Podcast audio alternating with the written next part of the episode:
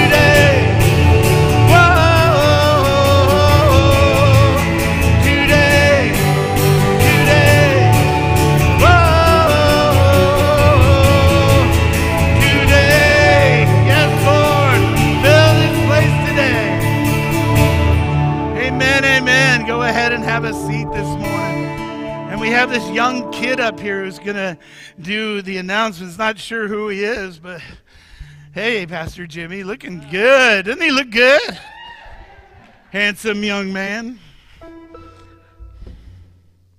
You know, Jimmy, when I had kids, I got looking older and older and older. You're getting looking younger and younger and younger. Yeah. Is that the difference in having girls and having boys?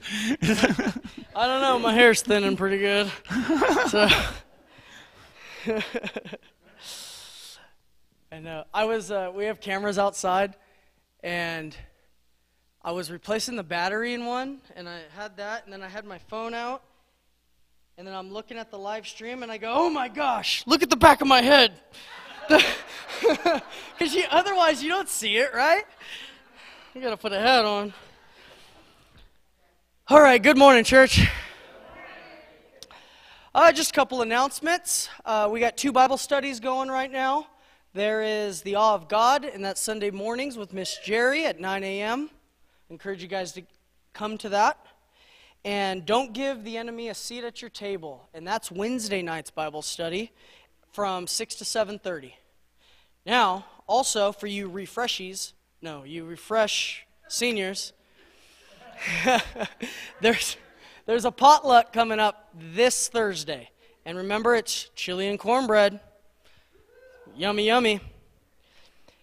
The oh, oh as a reminder also too, uh, you guys won't have a potluck November and December, but you do have a Christmas party on December 10th, and that's at 5 o'clock.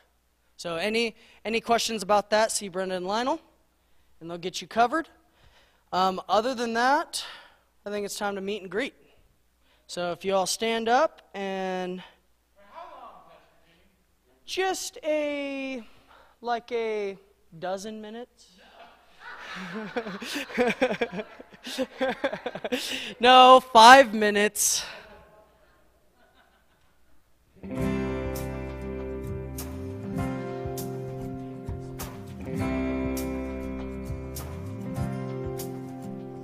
the first morning light, for the birds when they fly, for the clouds when they hang up so high in the sky, for your glory I sing in a sweet baby smile.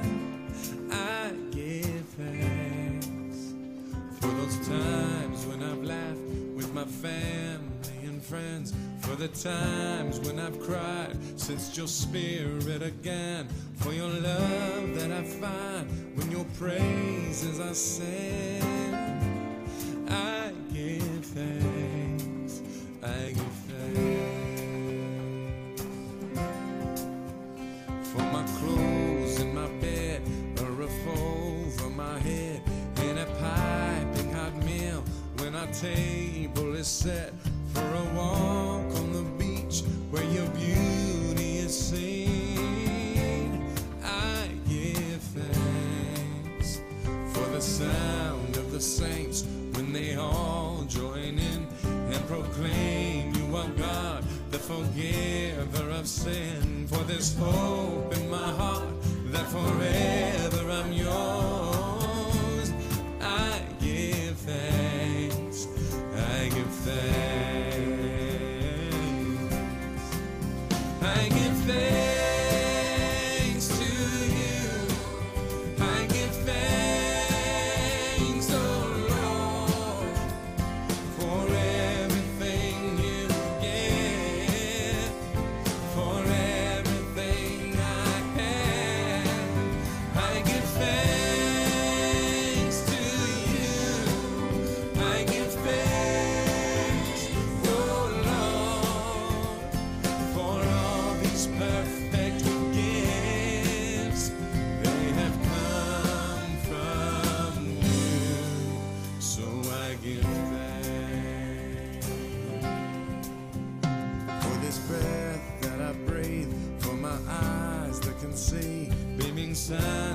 And stars, mountains, valleys, and trees, for the years that you've shown only kindness to me.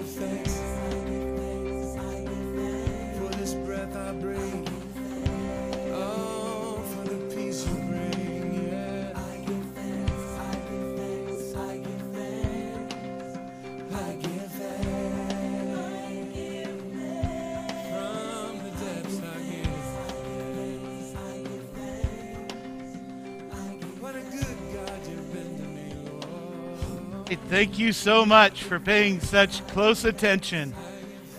I appreciate that. Keeping your eye on that countdown so carefully.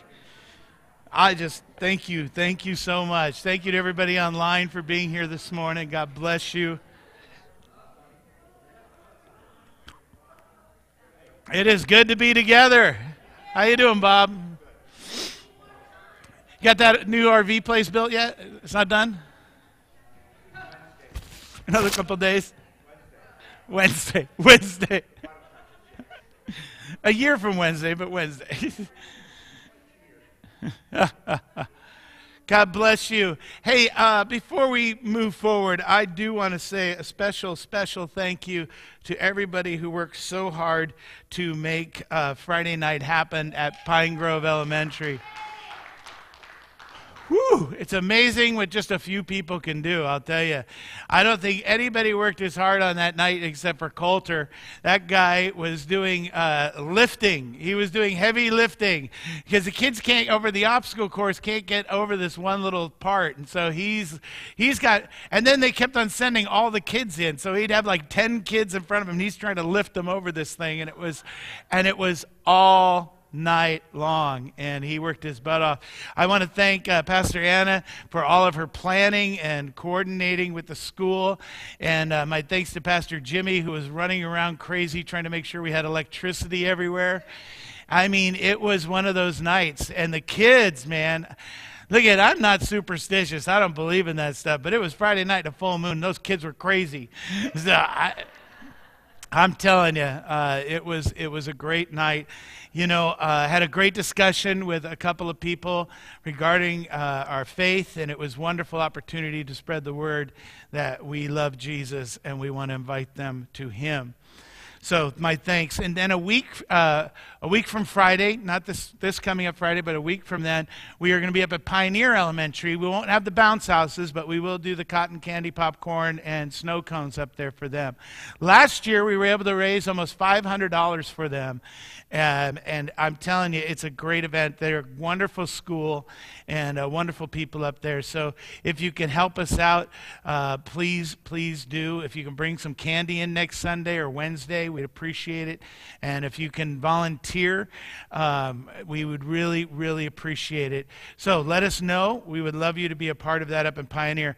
Look, it, it, it's like the Bible tells us it's not because we do popcorn that people are going to get saved, it's not because we have all the theological background and, and degrees in order to get people saved. It says when we love them, and so we love our schools and we want to be able to bless them and love on them, and that's how they will know that God sent the Father. Remember, we talked about that last week. Hey, so you know me, I don't talk a lot about tithing. I don't.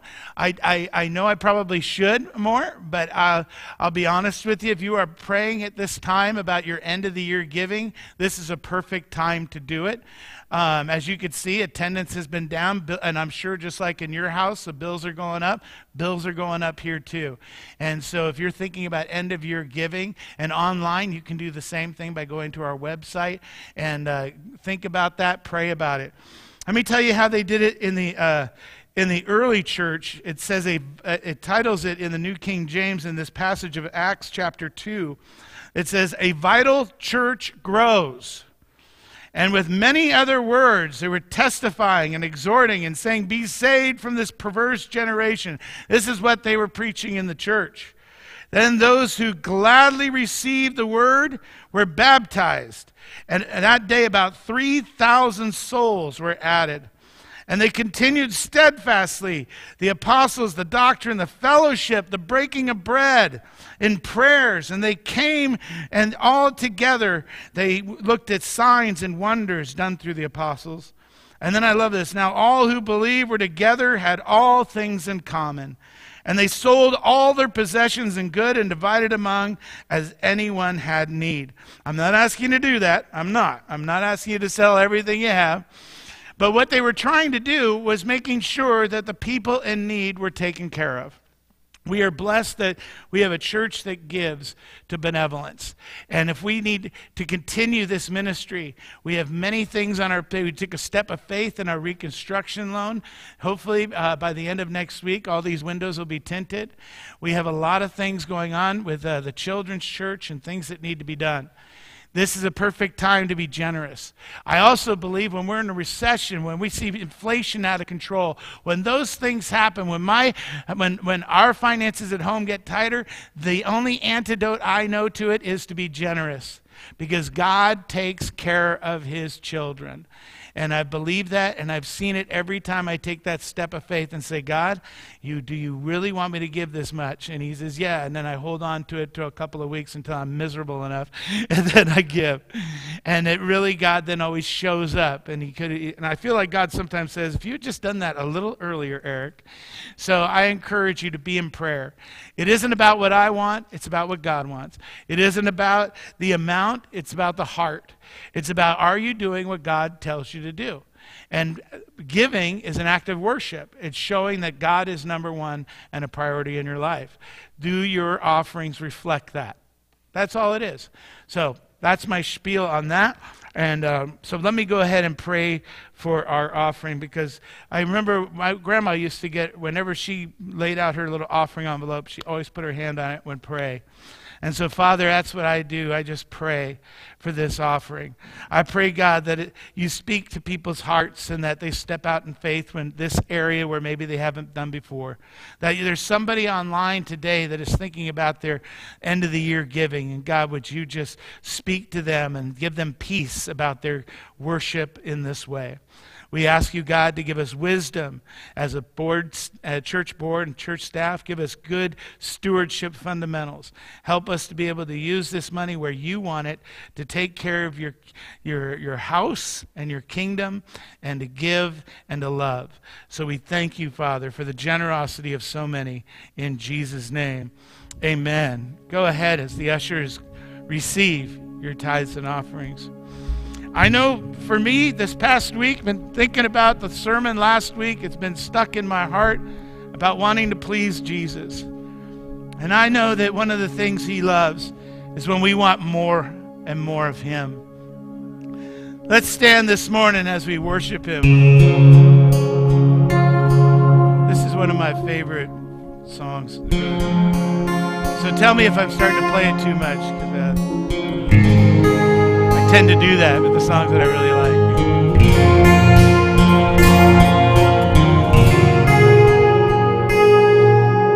I've touched the hem of your garment. I have felt the leading of your hand. But today, my eyes look much higher the face of the great I am. Yes, I've touched the hem of your garment. and I have felt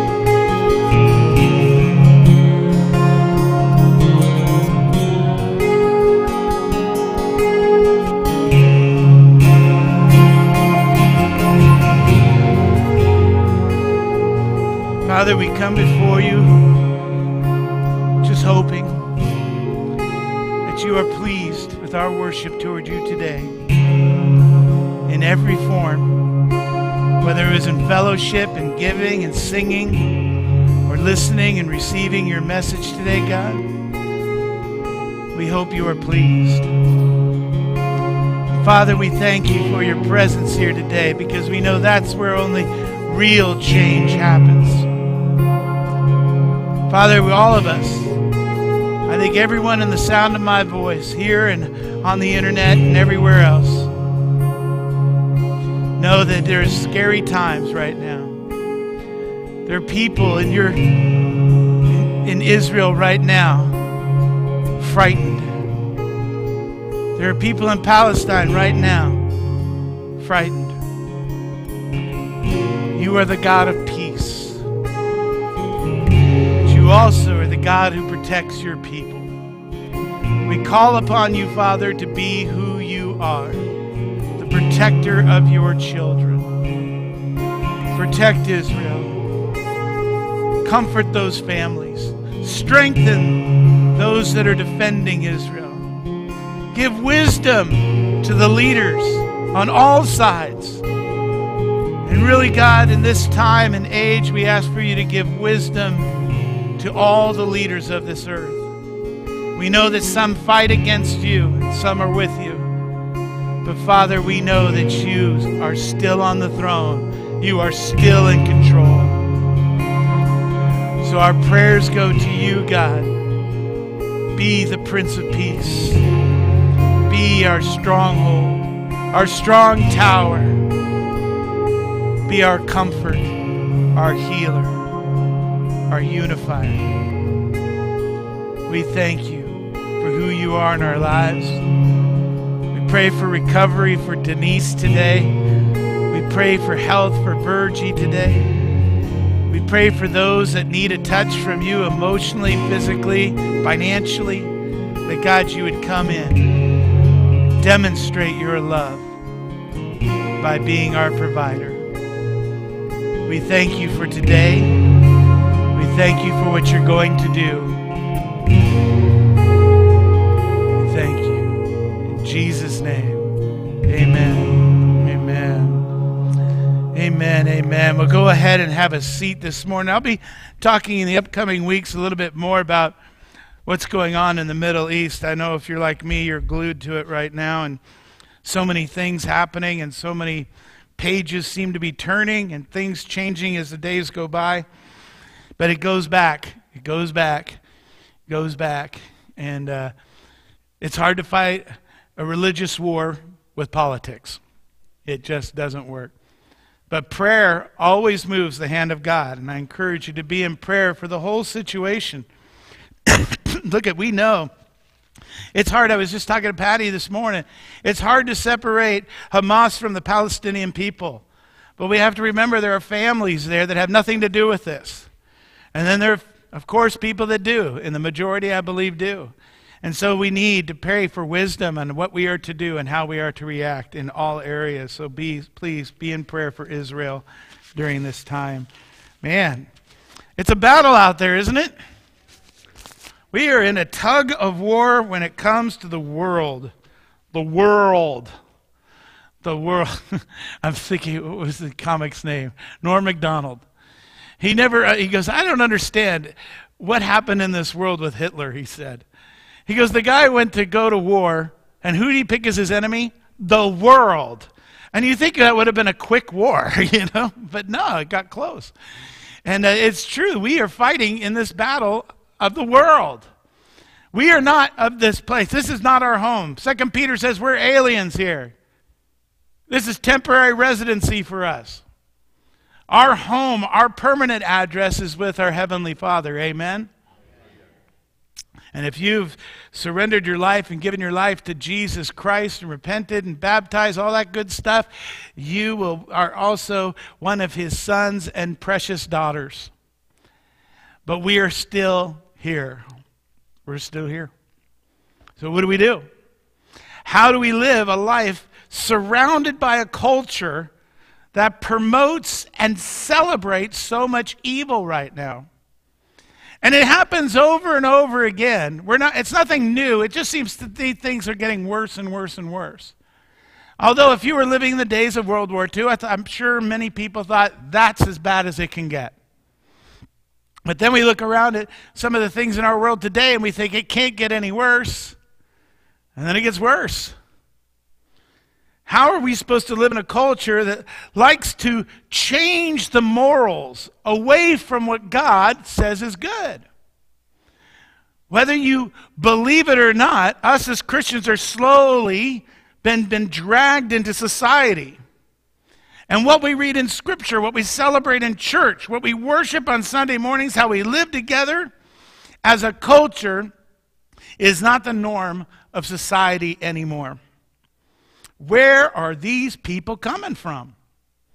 Well, in the most recent Gallup poll, it was literally like three weeks ago, Gallup found that 81% of Americans expressed belief when asked a simple question Do you believe in God? That's what the answer was. 81% said sure. But that was down from 87% in 2017. And it's actually that 81% of Americans that say that, and we know they say that, okay? 81% said, but you know that back in 1944, 96% believed in God. And it reached a high in 1950s and the 60s, both at 98% of Americans believed in God. And just because there's supposedly that 81%, doesn't mean they go to church and act like we do. In fact, 55%, only 55% believe that Jesus is the first and greatest created being. Another 53% say, well, he was a great teacher, but he wasn't God. And get this three in five, that's 59, 60%, believe that the Holy Spirit is just some force and not a personal being. So if we want things to change in our culture, we can't do it by voting anymore. We have to do it within ourselves. I've said it from this platform over the past 11 years 150 million times. Barbara Bush said it best when you don't change this country by what happens in the White House, you change this country by what happens in your house. And that's what we have to focus on today. But we'll see that in the book of Romans, and particularly chapter 2. I got a lot of, you know, I always feel guilty when I have a ton of scripture in my message because then it feels like I didn't work so hard. So, but it also says the word of God never comes back void, so I'm off the hook, okay? So we're going to lead a lot of scripture today. In Romans chapter 2, the Christians are in the same spot that we're in today. It may not seem like, oh, back then it was so much simpler then. But the early church, Christians were in the same plight. How did they respond? And it shows us how we should respond. Because here we are in this world, and the world is crazy. Let's just say it like it is it's crazy. It's crazy out there. But I also know this whenever I feel down about how crazy this world is getting, then all of a sudden Something like Nalani has a little baby. And it says, God says, no, we're not done yet. Otherwise, he would have ceased it. So God still has faith in us. Amen? Let me read out of, before I get to Romans chapter 2, a little context here with John chapter 17, verse 14 and 16. It says, I've given them your word, and the world has hated them because they are not of the world, even as I am not of the world. This is Jesus praying. I do not ask you to take them out of the world, darn it, but keep them from the evil one. They are not of this world, even as I am not in this world. So let's look what it looked like. Let's set the tone here. So before we get to Romans chapter 2, which is going to tell us on how we're supposed to respond, Romans chapter 1 tells us what the world is looking like in Rome. So this would have been the biggest city around, similar to maybe Chicago, New York, LA, San Francisco, which has its own special little brand going on there. And in Romans chapter 1, Paul is going to speak to the Christians. We know that because in verse 7 of chapter 1, he says, To all in Rome who are loved by God and called to be his holy people. So that's, the, that's us, okay? Then it jumps down to verse 11. I just want to point this out here. He says this I long to see you so that I may impart some spiritual gift to make you strong. That is, that you and I may be mutually encouraged by each other's faith. I love that he prefaces this in verse 11 because how important it is for us to seek God, seek his spiritual gifts, so that we can encourage each other in these times that we live in.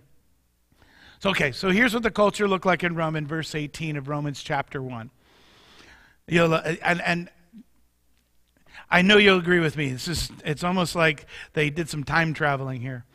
The wrath of God is being revealed from heaven against all, all the godlessness and wickedness of people who suppress the truth by their wickedness. Suppress the truth. We are living in a day of suppressing the truth. Verse 19 Since what may be known about God is plain to them, because God has made it plain to them. For since the creation of the world, God's invisible qualities, his internal power, and divine nature have been clearly seen, being understood from what has been made, so that people are without excuse. Look at there are things in this world that you and I cannot explain. But God has demonstrated it. Every morning, this morning the sun came up. Did you do that? My favorite line in an old, old, old movie with John Denver and George Burns. That's how old this movie is. Oh God. And, and George Burns is playing God. And uh, they ask him a question. They say, How am I supposed to know you're God? And he goes, Well, can you make a fish? When you can make a fish, you come get me, he says. And then it goes on in verse 21 for although they knew God, they never glorified, they neither glorified him as God nor gave thanks to him. But their thinking became futile, and their foolish hearts were darkened. Although they claimed to be wise, they became fools. And in exchange the glory of the immortal God for the images made to look like a mortal human being, even birds and animals and reptiles. Therefore, God gave them over to their sinful desires of their hearts, to sexual impurity, for the degrading of their bodies with one another. They exchanged the truth about God for a lie, and they worshiped and served created things rather than the Creator who is forever praised. Amen. Verse 27 Because of this, God gave them over to shameless, shameful lust. Even their women exchanged natural relations for unnatural ones. In the same way, the men also abandoned natural relations with women and were inflamed with lust for one another. Men committed shameful acts with other men and received themselves the due penalty for their error. Furthermore, just as they did not think it worthwhile to retain the knowledge of God, so God gave them over to depraved mind, so that they do what ought not to be done. They have become filled with every kind of wickedness, evil, greed, and depravity. They are full of envy, murder, strife, deceit, and malice. They are gossips, slanderers, God haters, insolent, arrogant, and boastful. They invent ways of doing evil. They disobey their parents. They have no understanding, no fidelity, no love, no mercy. And although they know God's righteous decree that those who do such things deserve death, they not only continue to do these very things, but also approve of those who practice them. Doesn't take a lot of scripture interpretation to say that that's the world we live in. Amen. I mean, even if you didn't get all of that, you know there was a couple of flags that went up you understood. And it's amazing to me how much God just finally goes, All right, if that's what you're going to do, then that's what you're going to do. He let them go with their depraved mind. That's what that means. He says, All right, I'll wait. I'm right here. I'm still on the throne. I'm still in charge. I'm right here. So that's what is happening in the world. They're living near Rome, these Christians. And so Paul is setting up the stage to say, and I, remember, letters that, that the epistles that Paul writes are letters that he's responding to from letters that he had received. So what probably happened is they say, dude, Paul, what are we supposed to do? We're living in this place. This world is crazy. So Paul writes from Romans chapter 2 the response. He goes, You, therefore, have no excuse you who pass judgment on someone else? For at whatever point you judge another, you are condemning yourself, because you who pass judgment do the same things. Now we know that God's judgment against those who do such things is based on truth. So when you are a mere human being, you, a mere human being, pass judgment on them and yet do the same things, do you think you will escape God's judgment? Or do you show contempt for the riches and his kindness, forbearance and patience, not realizing that God's kindness is intended to lead you to repentance? But because of your stubbornness and your unrepented heart, you are storing up wrath against yourself for the day of God's wrath, when his righteous judgment will be revealed. God will repay each person according to what they had done. so, this is where we get into that mess where they say, Judge not, lest ye be judged. Right? There's a whole lot more to it than that. But maybe some of you sat there and I, I thought the same thing. Wait a minute. I'm not doing all that stuff. Well, I don't know. Have I ever talked about somebody behind their back? Have I ever talked bad about somebody? Have I ever been arrogant or boastful? Have I ever disobeyed my parents? Have I ever had no love or no mercy? Yeah. Oops. Oops. So that's what messed me up. And Paul wants these Christians to understand that our human judgment, us judging other people, basically does nothing. When we do it, it does nothing. It does nothing to go around with a list of checks and balances. You know how we do it in church? See, we judge by the law. When you're judging, you're judging by the law. It's not, and we're supposed to be what? Living by grace. How do we judge by law? Simple. Here's how it happens in church. Look at how they're dressed. See, our law in church is that you need to dress up a bit. Hey, look at they cussed in church. We have a law that says no cussing in church. I kind of almost agree with that one, but but don't we have our little laws? We all have our little laws that we and that you know what that is? That's inventing new evil ways. So why are we not doing what we ought to do? We are not the Christian hall monitors, yelling at people, telling them they're supposed to have the same moral code as us.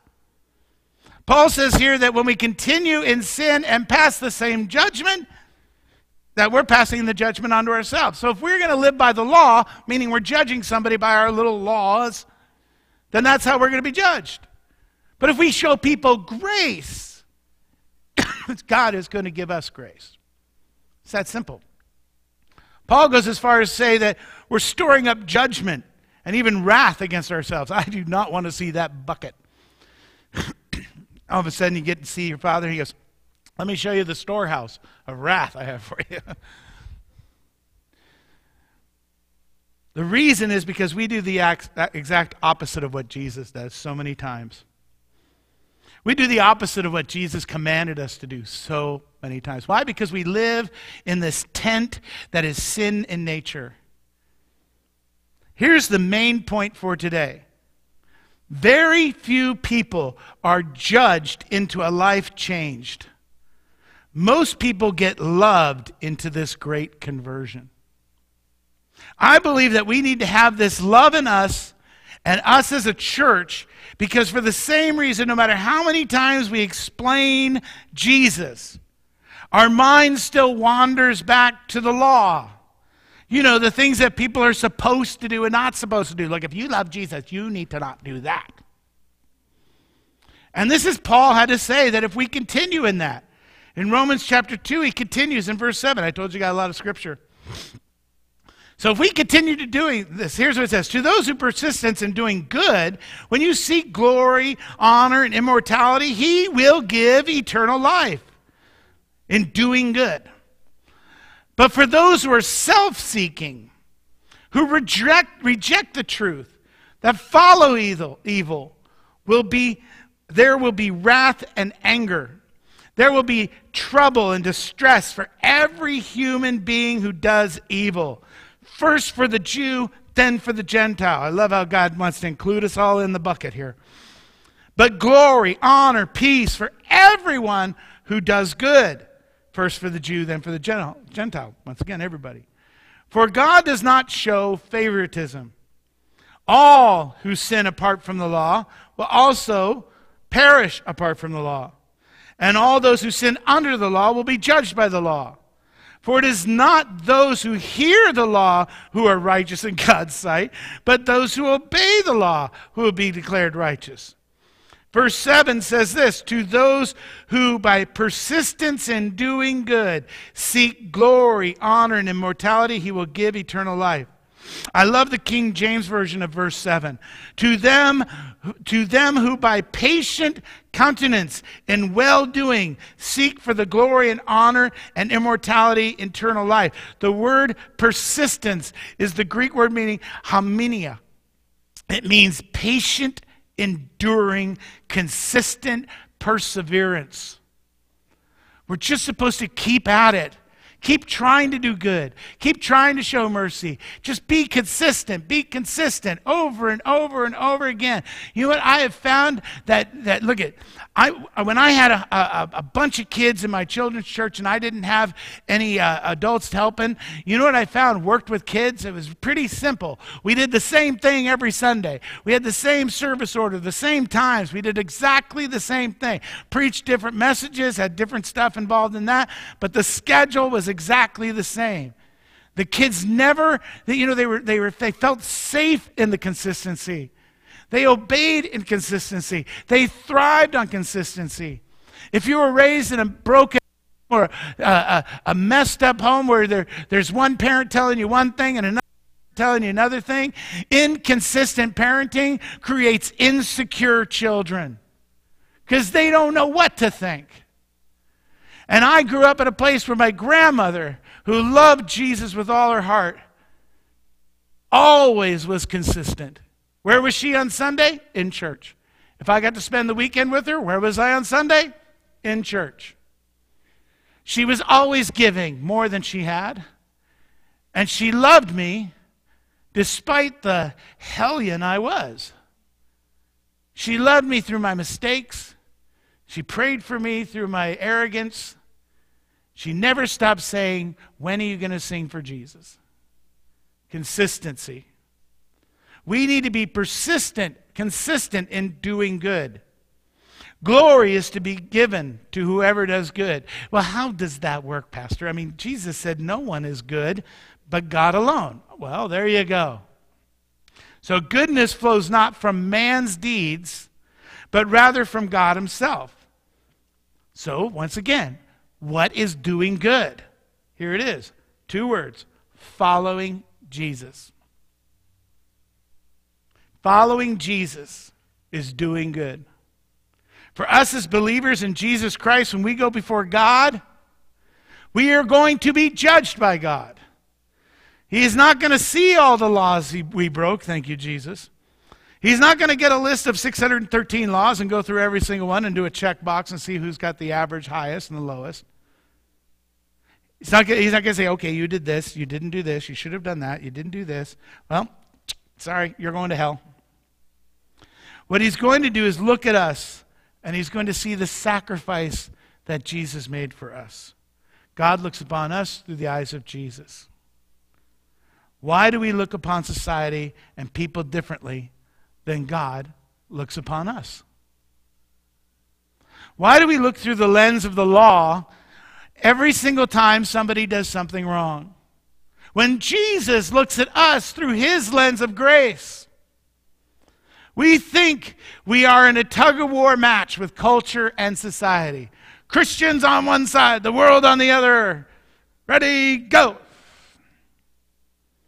But what I read in Scripture is when we are in a tug of war with the world and we're fighting, we're pointing fingers, and we're going back and forth Christians, the world, Christians, the world. I think, you know, when God sees us fighting the world like that, He doesn't have anything to do with the tug of war.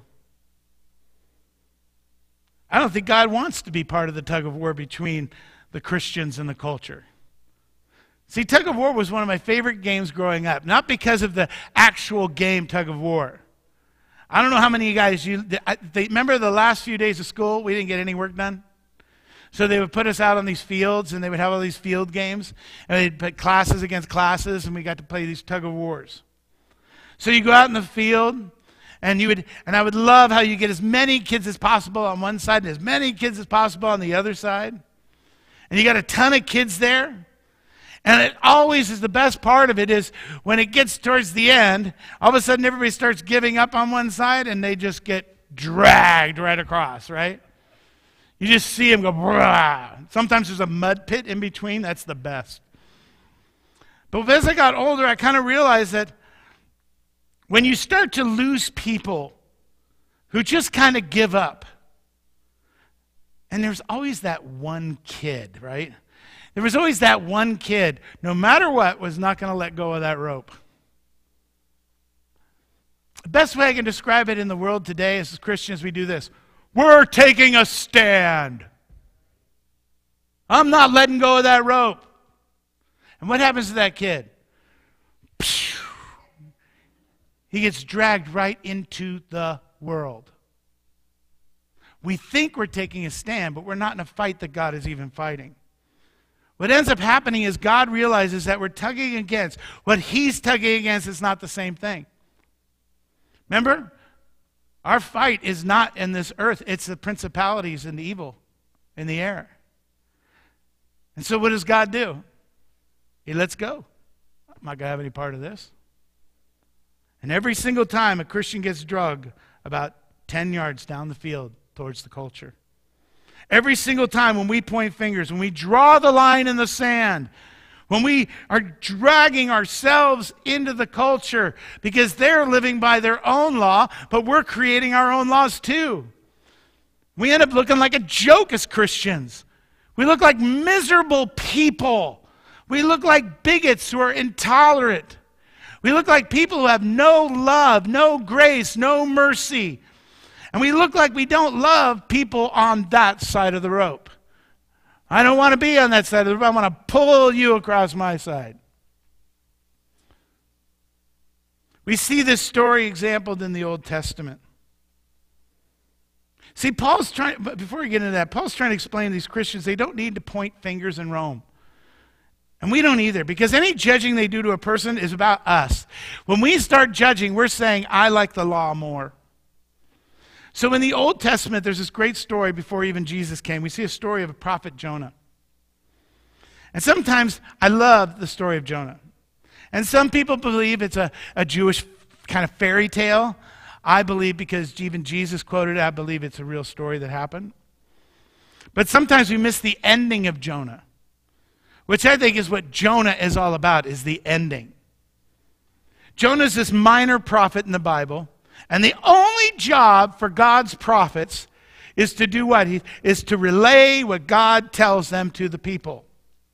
God saw Jonah And he wanted to share this message to this great city of Nineveh, which would have been like our Chicago, New York, San Francisco, LA.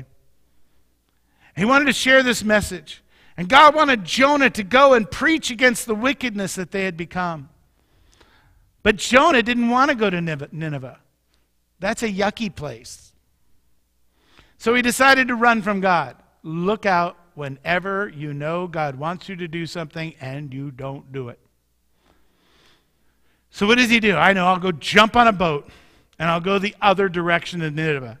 I'll go the opposite end. Well, he ends up being in this massive storm, right? And everybody on the boat starts freaking out, thinking, what's going on? What's going on? Everybody's going to go down in the boat, right? Everybody goes in the boat, freaking out. And Jonah says, well, the reason that's happened is because I ran from God. So he's like confessing, like, this is all happening because I blew it.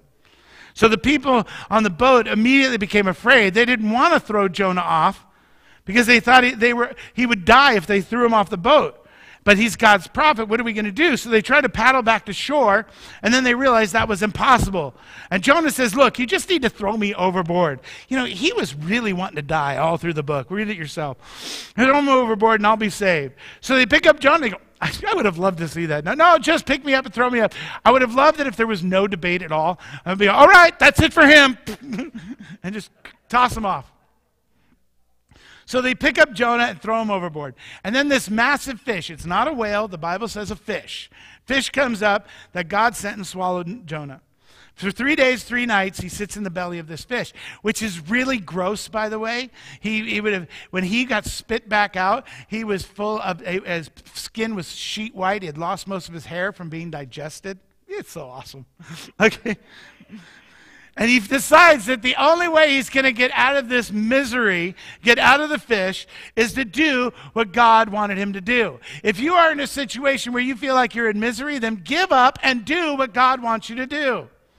So he goes to Nineveh and he preaches, the, preaches that, that God loves them and that they should repent from their evil and wicked ways. He preaches against their wickedness, and they, they do. In fact, the, the city ruler in town gets up and says, We need to follow the one true God that the prophet Jonah talks about. And a lot of people end the story there. Oh, isn't that great? The whole city became repented and followed the Lord. But there's a whole other chapter. It's my favorite one. Chapter 4 in Jonah says this in, the, in three verses. But to Jonah, this seemed very wrong, and he became angry. Wait a minute. They all repented are following God. And Jonah said, Yeah, I don't like that. He prayed the Lord, Isn't this what, Lord, I told you? I told you this when I was still at home. I tried to forestall and I tried to flee to Tarshish. I knew that you were gracious and compassionate, God. I knew you were slow to anger and abounding in love, a God who relents from sending calamity. Now, Lord, take away my life, for it's better for me to die than to live. He's upset because those people turned around and God didn't just zap them. That's what Jonah wanted. And how many times do we hear this from stupid Christians who apparently are following Jesus and they go, Oh, it's God's wrath upon you. Zap.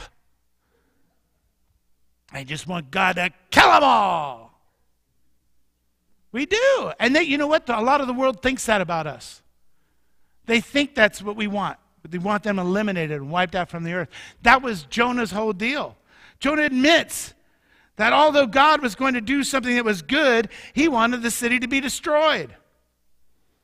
Do we want people to receive death? Do we want people to have eternal death? Because I think the world looks at the church and I think that they think we have more interest in pointing people's problems out than bringing the solution. And the solution is by grace through faith in Jesus Christ. That's the solution to all of it. Or are we going to be like Jonah? Wipe them out, Lord, zap them. We have no problem receiving grace for ourselves but we have no interest in sharing it with our neighbors.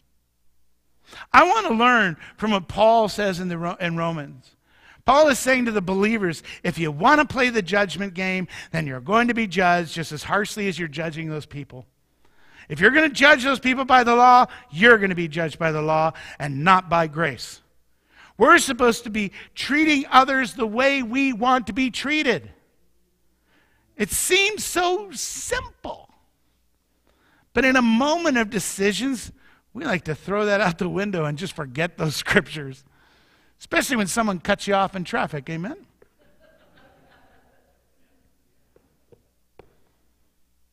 How would you like someone to approach you about Christ? If someone had something that could change your life forever, that could bring you peace, wouldn't you want to know about it? If you could hear about a first hand experience on how the gospel message changed their life forever, wouldn't you want to hear about it? Bible says we are called. Not just the guy up here. We. We are you and me. We. We are called by Jesus. I love it when people say, I don't know my purpose in life. Let me give it to you right here to go into all the world and preach the gospel. All of us. All of us.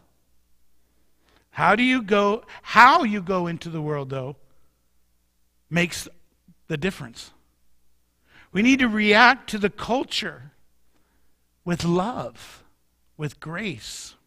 You know, I wasn't going to share. I'm going to share this a little quick.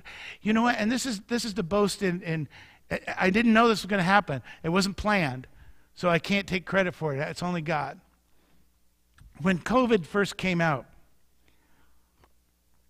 I didn't know what I was supposed to do. And remember how scary it was in the, in the beginning? If you get it, you're going to die. You get it? You're going to die. And um, she's not here this morning. Isabel, who I love dearly, at the time, uh, she was only what, 110 then? No. But she was, uh, she was like 80, 90, 90, maybe 90 years old at the time, yeah, at the time. And um, so I kind of took this thing in my head about how we were going to respond to COVID was, well, if it's safe for Isabel, right? If it's safe for Isabel, then it's safe for us. So then I needed to have direction. So I called uh, the director of the Department of Health and Human Services. Wonderful lady. I wish I could remember her name right off the top of my head. I, I can't. But when I first called, I'll never forget, she was treating me probably the way other pastors were treating her. So I don't blame her for this. Remember when, when President Trump said, We're going to open up all the churches, they can go ahead and worship? And, the, and uh, everybody else, the governors and all that says that no, no, no, no, no, no, no. And and so then I, but I called. I didn't know what to do. And she goes, well, we're not doing what Trump says. We're doing what Governor Gavin Newsom says. And I knew right there I was in trouble. And she was short with me, and it was difficult. But as the months went on, and I would call her again, hey, what should we do about children's church? Hey, I know we're not singing, but do I need a plastic thing here? And I just kept asking her, oh, how are you doing? I'm sure you're, oh, and you know, as the months went on, we began on a first name basis. She started calling me pastor. We started, she started giving me guidelines that she didn't even know about. She would have to go and call and find out. We had the greatest relationship by the end. It wasn't planned. But while everybody else was fighting, I was making a friend down at the Department of Health and Human Services. And we obviously are at opposite ends of the spectrums. But we came together. And I think it was because she assumed, just as these, uh, some other churches in this county were going, we're going to take our stand. We have how we go into the world makes a difference.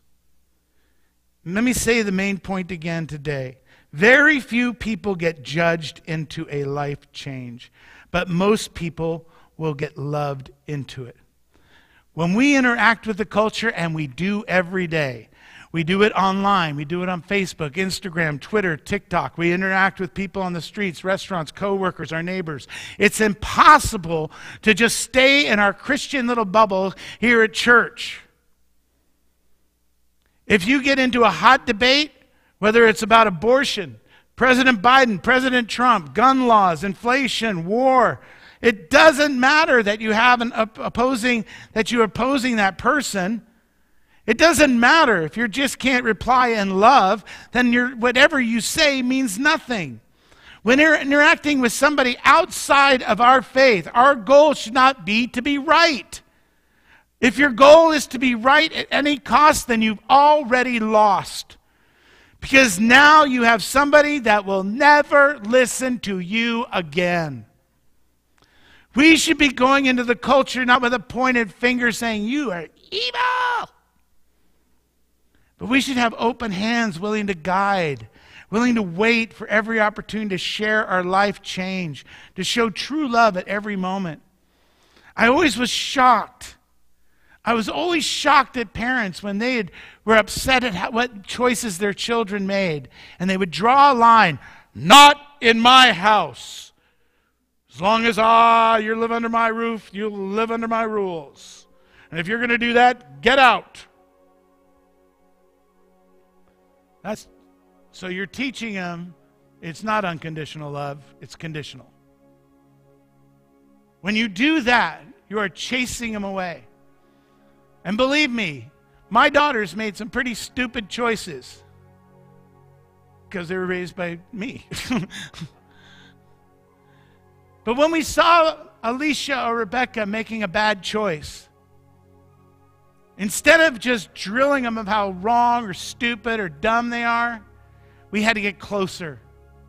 We had to love them more because we knew the bottom was going to fall out.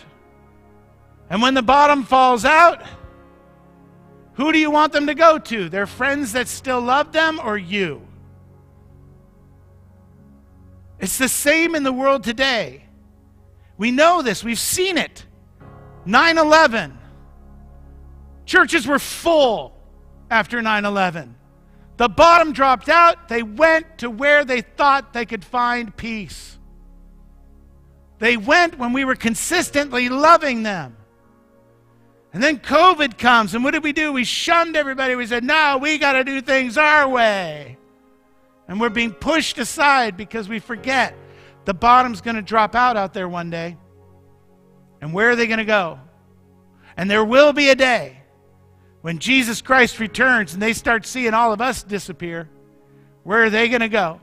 It's too late. We have to love them. We should be going into the culture with open hands. We do this because we need to deeply care about our neighbors.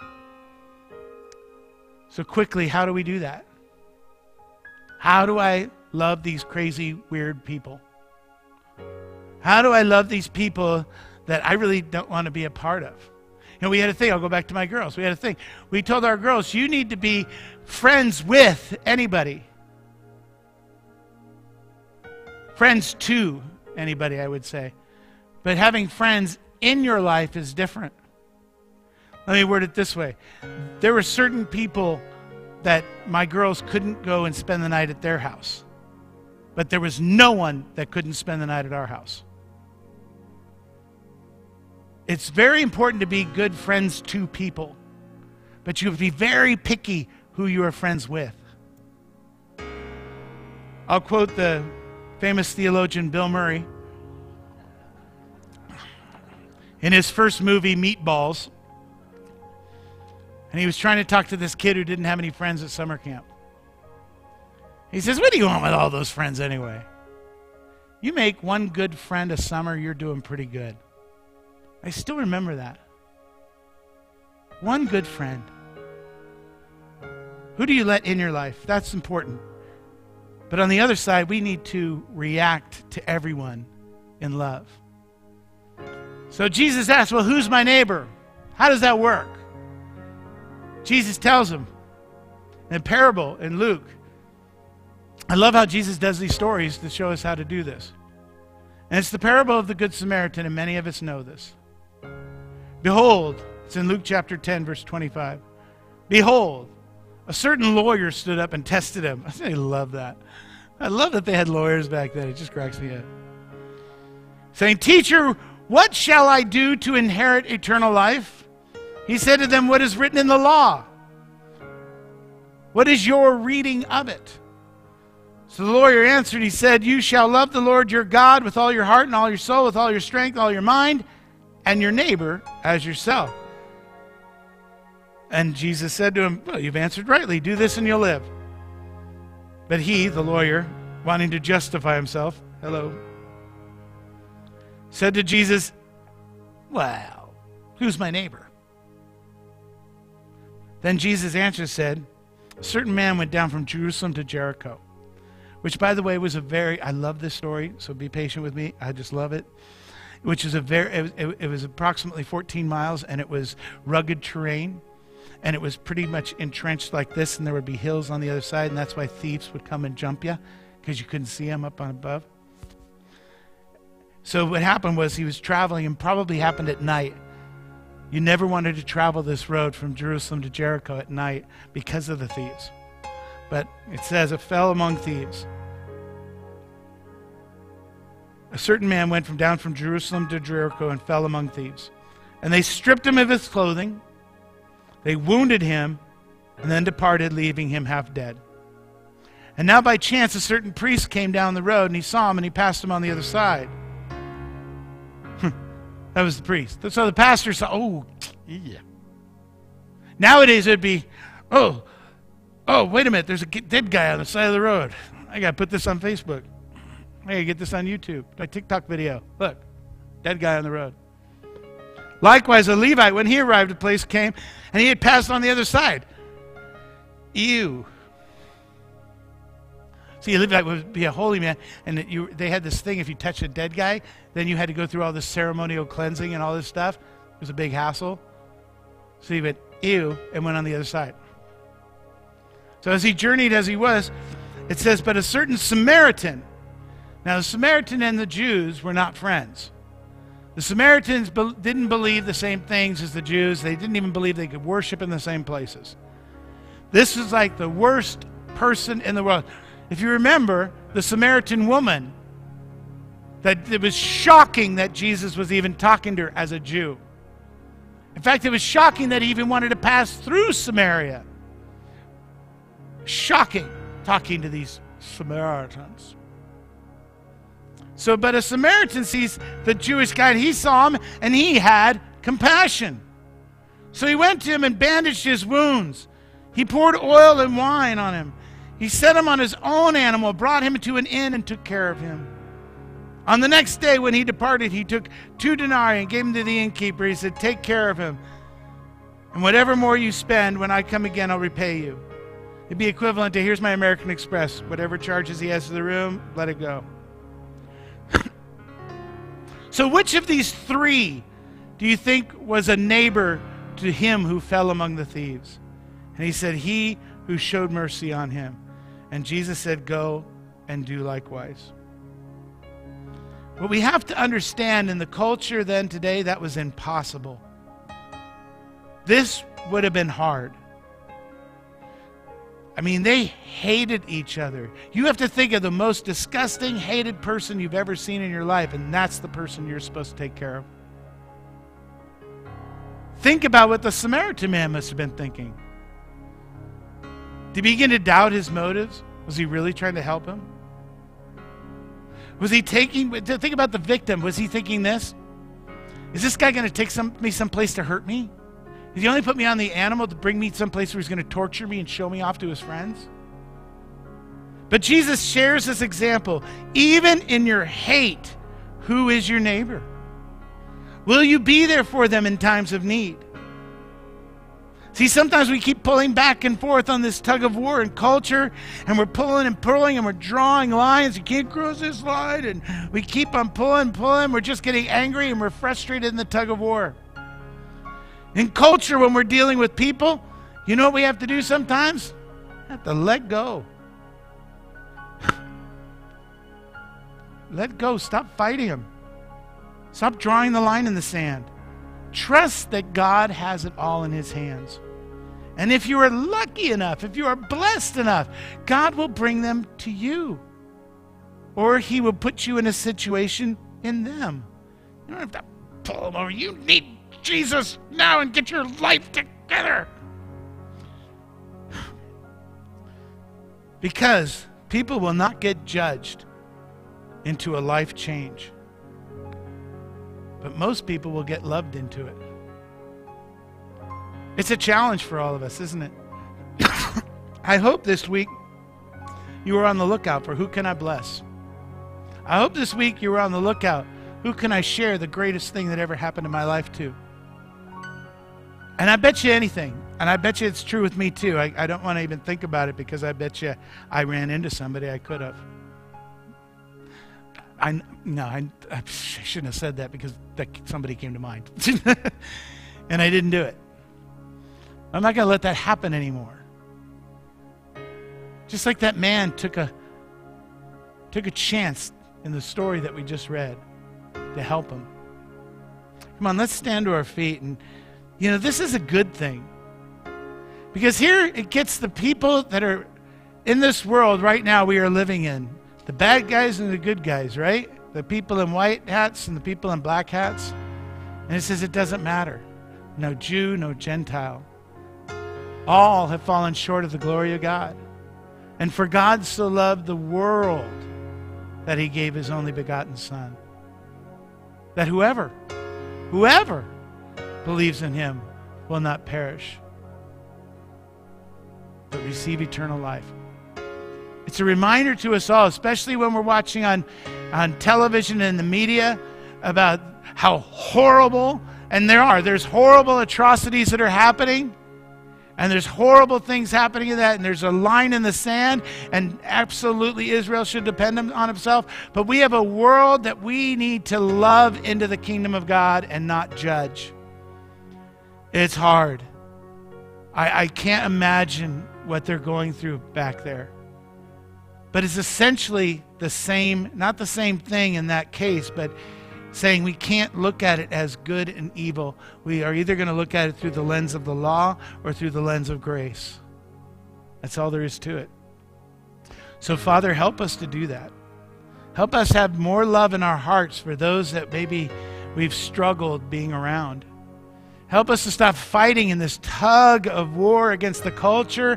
Stop judging them and instead start loving them. Help us to look for people that we know need to hear the gospel. We are to cast the seed. You water it with the Holy Spirit, you grow it. We are to be fishers of men, but it's a catch and release program. We are to catch them, tell them about you, but we aren't supposed to clean them. So, Father, help us with in more grace than we ever had before. Help us to love people like you love people. Help us to look for people like you look for people. Father, forgive me for those times I haven't saved, I haven't put out that gospel message, that I haven't told my story because of whatever preconceived notion I have in my head. Forgive me, God. But instead, Lord, give me new eyes and new thoughts, a new grace filled heart for those who need you. Give me courage and boldness, and give me your giftings of the Holy Spirit to encourage them. Give me your words and not mine to win them over to the kingdom. Father, the greatest story in my life is that you came and saved me. Help me never, ever to miss an opportunity to share that with somebody no matter who they are. Thank you, God. I would be remiss if I didn't take a moment and just say, God, thank you for your grace. Thank you for your mercy upon my life. Thank you, God, that you loved me yet while I was still a sinner.